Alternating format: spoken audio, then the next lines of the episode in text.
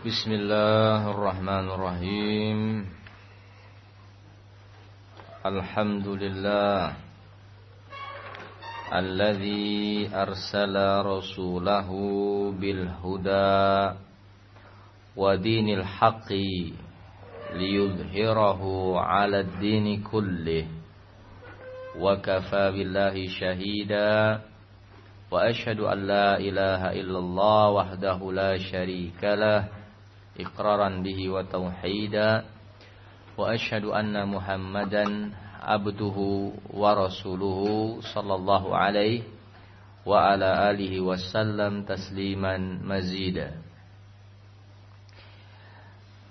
Baik, insyaallah untuk sesi yang kedua kita melanjutkan kajian kita dari kitab tafsir. Maju, Pak. Iya, jangan sendirian, Pak. Nah, enggak apa-apa. Nah, kajian tafsir kita dari tafsir Juz Amma, dari tafsirnya Syekh Al Saleh Muhammad bin Shalih Al Utsaimin rahimahullahu taala. Alhamdulillah kita telah menyelesaikan surat Abasa.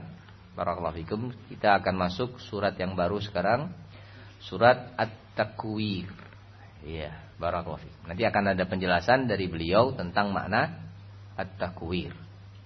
Nah. Bismillahirrahmanirrahim.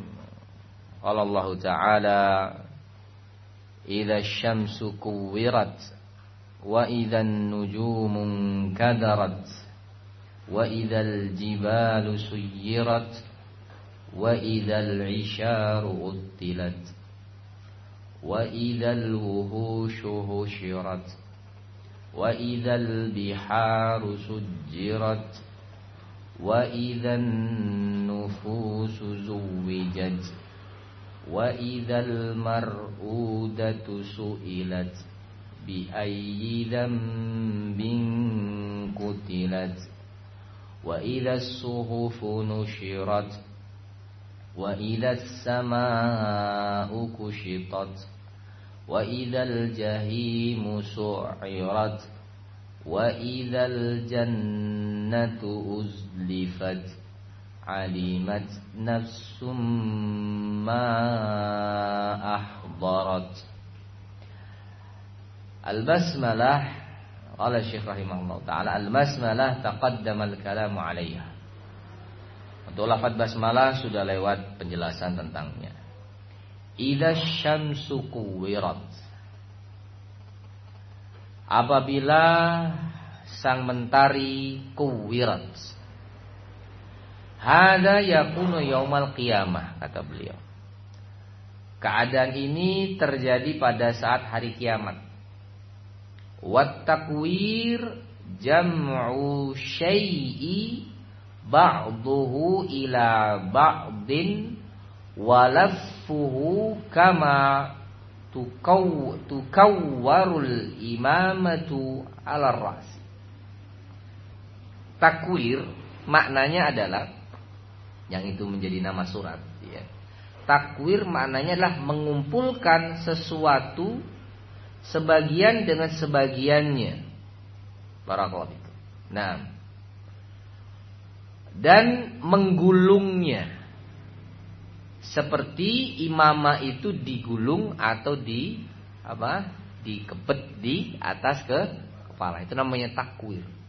Iya, sesuatu yang kita lipatkan atau kita gulung di atas ke kepala. Itu namanya takwir. Ya. Mengumpulkan sesuatu dengan sesuatu yang lain dengan cara apa? Menggulungnya. Bagus. Fokus. Nah, barakallahu fikum. Wasyamsu, kata beliau, tayyib, kislatun azimatun kabiratun wasi'ah. Matahari itu adalah sebuah benda langit, ya, yang sangat agung, besar dan luas. Barakallahu fikum. Ya. Baik. besar dari bumi berlipat-lipat. Wa fi yaumil qiyamah yukawwiruha Allahu azza wa jalla fayaluffuha jami'an wa yatwi ba'daha ala ba'din fayadhabu nuruha. Dan matahari pada hari kiamat nanti akan dilipat, digulung oleh Allah Subhanahu wa taala, ya, dilipat sebagian di atas sebagian yang lain sehingga cahaya matahari pada hari itu akan hilang. Barakallahu fikum. Nah, wallahu alam gimana cara melipatnya ya, bagaimana gambarannya. Intinya matahari yang sebesar itu, barakallahu fikum, tayyib, akan dilipat oleh Allah Subhanahu wa taala. Barakallahu fikum. Wa yulqiha azza wa jalla finnar. Dan matahari itu akan dilemparkan ke dalam neraka. Ighazatan lilladzina ya'budunaha min dunillah, sebagai bentuk kemurkaan Allah Subhanahu wa taala kepada manusia-manusia yang menyembah matahari selain Allah. Jadi Allah akan nampakkan pada hari kiamat nanti bagi mereka-mereka yang sangat mengagungkan matahari. Kan ada ya keyakinan-keyakinan yang mendewakan matahari, seperti keyakinan orang-orang Jepang dengan agama Shinto, keyakinan orang Mesir kuno. Iya. Barakallahu fikum. Barakallahu fikum. Tentang dewa matahari mereka. Cukup banyak. Barakallahu fikum keyakinan-keyakinan yang meyakini matahari itu adalah, barakallahu fikum, iya, perwujudan dari apa? Sang pencipta. Iya, banyak. Maka pada hari kiamat nanti Allah Subhanahu wa taala akan menghancurkan sesuatu yang mereka anggap sebagai sebuah sesembahan. Iya. Allah lipat dan Allah lemparkan ke dalam neraka. Allah nampakkan bahwasanya matahari itu bukan apa-apa. Ya, ada kekuatan yang jauh lebih besar, yang jauh lebih hebat daripada matahari. Qala Allah tabaraka wa ta'ala, Allah Subhanahu wa ta'ala mengatakan, innakum wa ma ta'buduna min dunillahi hashabu jahannam. Sesungguhnya kalian dan apa-apa yang kalian ibadahi selain Allah akan menjadi bahan bakarnya neraka. Jadi bukan hanya penyembahnya saja, tetapi yang disembah juga akan menjadi bahan bakarnya neraka. Barakallahu fikum. Ai tahsobuna fi jahannam. Ya, maksudnya kalian akan dijadikan bahan bakarnya neraka. Antum laha waridun. Kalian pasti akan mendatangi neraka. Kemudian kata beliau, wa yustasna min dzalika ma ubida min dunillahi min auliya illahi fa innahu la yulqa finnar. Namun ayat ini ada pengecualian. Ya, tadi kan seolah-olah umum ya. Segala sesuatu yang diibadahi selain Allah, beserta yang menyembahnya akan dilempar ke dalam neraka. Terus bagaimana dengan Nabi Isa? Ya, Nabi Isa kan disembah selain Allah. Apakah beliau juga akan dilempar ke dalam neraka? Nah, itu yang dikecualikan. Kata beliau, dikecualikan pihak-pihak yang disembah selain Allah dari kalangan wali-wali Allah. Ya. Di mana mereka disembah oleh pengikutnya dalam keadaan mereka tidak ridho. Mereka nggak tahu Mereka ketika masa hidup justru menganjurkan pengikutnya untuk menyembah kepada Allah. Ya, barakallahu fikum. Baik. Untuk ibadah hanya kepada Allah, jangan bersandar kepada saya. Tapi setelah dia mati malah justru apa? Pengikutnya iya, minta-minta kepada mayit atau kuburan orang soleh tadi atau wali tadi. Ya. Ini dikecualikan. Dikecualikan, yaitu segala sesuatu yang diibadahi selain Allah ya, dalam keadaan dia tidak ridha. Tayyib. Apa dalilnya? Kama qala Allah Ta'ala ba'da hadhil ayat, sebagaimana yang Allah nyatakan setelah ayat itu, setelah ayat yang kita baca tadi, innakum wa ma ta'buduna atau antum innakum wa ma ta'buduna min dunillahi hasabu jahannam. Ya, setelah ayat itu ada lanjutannya, yaitu innal ladzina sabaqat lahum minnal husna ulaika anha mub'adun la yasma'una hasisaha wa hum fima ishtahat anfusuhum khalidun. Surat Al-Ambiya ayat 101 dan 102.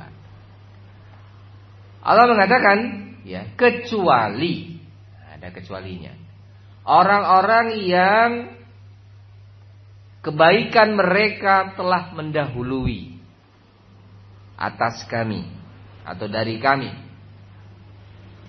maka mereka ini kata Allah akan dijauhkan dari neraka. Kan di awal ayat Allah mengatakan kalian dan yang kalian sembah itu akan menjadi bahan bakar neraka, kecuali mereka-mereka yang disembah namun mereka adalah orang-orang yang baik, orang soleh ya, dan mereka tidak ridha dengan penyembahan tadi, maka mereka akan dijauhkan dari neraka. Barakallahu fikum. Nah, wallahu ta'ala alam bisawab. Itu untuk ayat yang pertama, idza syamsu kuwirat, yaitu Allah ingin menggambarkan tentang peristiwa-peristiwa pada hari kiamat. Iya. Matahari pada saat itu digulung, kuwirat. Ya, takwir itu kan asal kata dari apa? Kawwara yukawwiru, melingkar. Ya, barakallahu fikum. Jadi matahari pada hari kiamat nanti akan digulung. Barakallahu fikum. Nah, kemudian dilemparkan ke dalam neraka. Kenapa? Karena matahari, barakallahu fikum, disembah oleh orang-orang musyrikin, dan Allah ingin menunjukkan kepada penyembah-penyembah matahari kalau matahari itu bukanlah apa-apa. Iya. Tidaklah seperti yang mereka duga. Tidaklah sedahsyat kekuatan dan powernya seperti yang mereka sangka. Ya, matahari tidak bisa berlaku apa-apa. Barakallahu fikum. Nah, wa idan nujumun kadarat, dan apabila bintang-bintang itu inkadarat, yakni tasaqatat, kama tufassiruhu al-ayatu tsaniyah. Maksudnya, dan apabila bintang-bintang itu berjatuhan. Ya, bintang-bintang itu berjatuhan. Barakallahu fikum. Karena memang pada hari kiamat itu tatanan alam semesta hancur. Iya. Barakallahu fikum. Nah, keseimbangan, barakallahu fikum ya, tayyib, yang membuat tatanan alam semesta, barakallahu fikum, itu berjalan dengan baik pada hari kiamat kacau. Ya. Jadi bintang-bintang, planet-planet yang ada itu, barakallahu fikum ya, seolah-olah hilang kekuatan mereka untuk tetap ya berada pada poros perputarannya, barakallahu. Semuanya berjatuhan. Barakallahu fikum. Itu sebagaimana ditafsirkan pada ayat yang kedua. Ayat wa idzal kawakibun tasarat. Dan apabila planet-planet itu intasarat, bertebaran. Fanujum yaumal qiyamah tatanasahu wa tazulu an amakiniha. Bintang-bintang, planet-planet pada hari kiamat nanti akan apa? Berserakan. Ya, dan apa? Sirna dari tempatnya. Barakallahu fikum. Ya. Nah, itu yang namanya kiamat. Barakallahu fikum. Sebuah pemandangan yang sangat mengerikan. Iya. Kita lihat meteor jatuh saja itu sudah takut ya. Barakallahu fikum. Nah, apalagi melihat apa? Efek dari ledakannya yang mengerikan. Iya, itu baru meteor kecil. Barakallahu fikum. Gimana kalau kita menyaksikan ya, bintang-bintang itu barakallahu fikum seolah jatuh semua. Nah, barakallahu fikum, sangat mengerikan.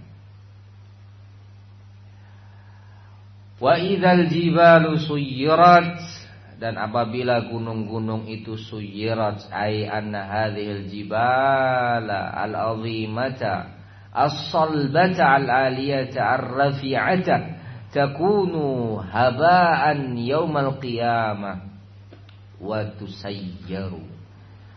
Maksudnya gunung-gunung yang besar, kuat, tinggi, ya menjulang, itu pada hari kiamat akan menjadi habaan, hancur lebur bagaikan debu.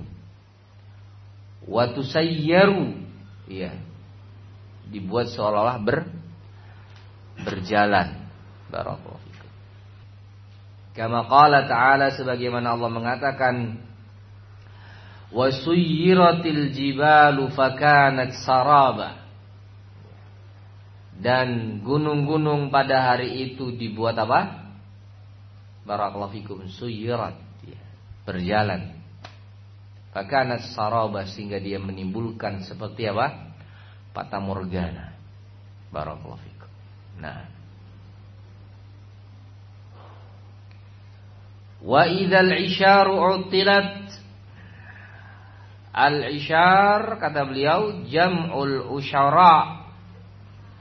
Wahia an-naqatul hamilu allati tamma hamluha asyratu ashhurin.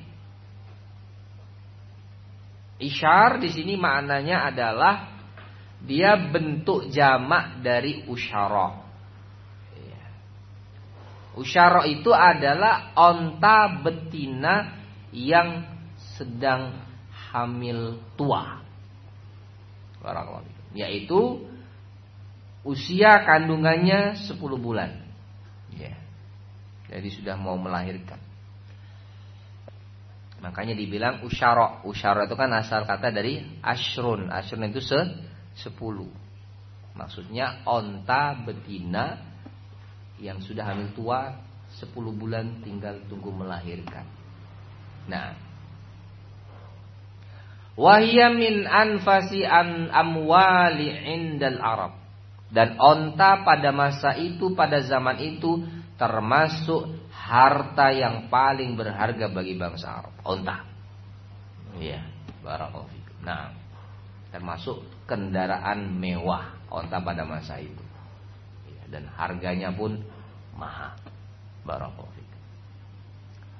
Watajidu sahibuha yuraqibuha wa yulahizuha. Maka anda akan mendapati pemilik onta pada masa itu akan senantiasa mengawasi dan memperhatikan. Artinya benar-benar dijaga onta tadi, karena ini barang mewah, ya, barang mahal. Barakallahu fikum. Ya'tani biha wa ya'wi ilaiha wa yahifu biha fid dunya. di mana dia sangat memperhatikan ontanya tadi, bahkan dia tinggal ya bersama ontanya, artinya dia akan entah dia sendiri yang jaga ya ronda, barakallahu fikum, atau dia menuju orang lain.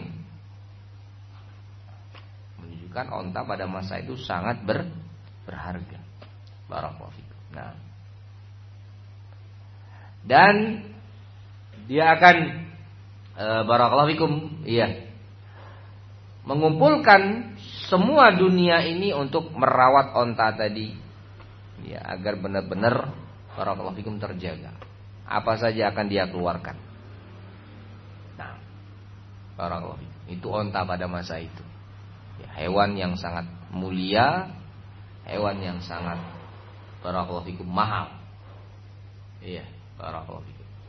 Makanya di dalam Al-Quran juga sering Allah gunakan ya, onta ini Allah gunakan untuk bersumpah. Wa idzal ibidu apa? Hah? Afala yanduru ilal ibili kaifa khuliqat. Ya. Tidaklah atau tidakkah kalian melihat kepada onta bagaimana dia diciptakan? Barakallahu fikum. Ya. Memang pada onta itu banyak hal-hal yang unik. Barakallahu fikum. Iya. Nah, ada juga hal-hal yang barakallahu fikum, iya, misteri. Ya, pada onta itu ada kekhususan padanya. Pokoknya banyak yang unik. Iya. Barakallahu fikum. Nah, yang namanya kotoran itu kan barakallahu fikum biasanya jadi sumber penyakit ya. Tapi untuk onta jadi obat. Iya. Itu ada dalam hadis dalam riwayat Bukhari. Air kencingnya onta itu bisa jadi obat. Pak Safari pernah coba minum air kencing onta? Belum ya? Pengen coba enggak? Itu obat untuk orang yang memang susah beradaptasi dengan cuaca di sana. Obatnya itu. Iya.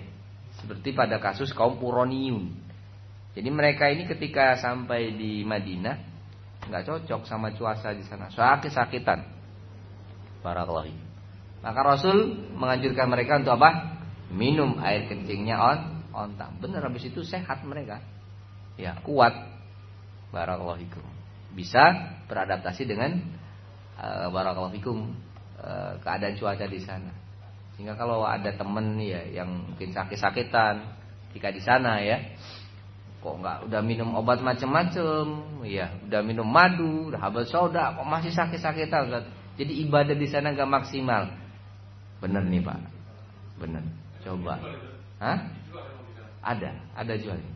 Ya, air kencing onta, barakallahu fikum, sama susunya onta, itu bagus diminum. Iya, barakallahu fikum. Nah, kalau susunya onta itu barakallahu fikum minumnya memang masih seger. Ya, kalau sudah dingin amisnya luar biasa. Kata sebagian teman yang pernah mencoba. Jadi kalau kita simpen aja sampai dingin itu sebagian kita nggak kuat minum, saking amisnya. Begitu juga air kencingnya barakallahu fikum. Iya, kalau ditunggu dingin nggak tahu barakallahu fikum. Nah. Ya, nah barakallahu fikum. Itu obat ya untuk orang yang memang barakallahu fikum tidak bisa beradaptasi dengan suasana ya iklim atau cuaca di sana. Itu obatnya.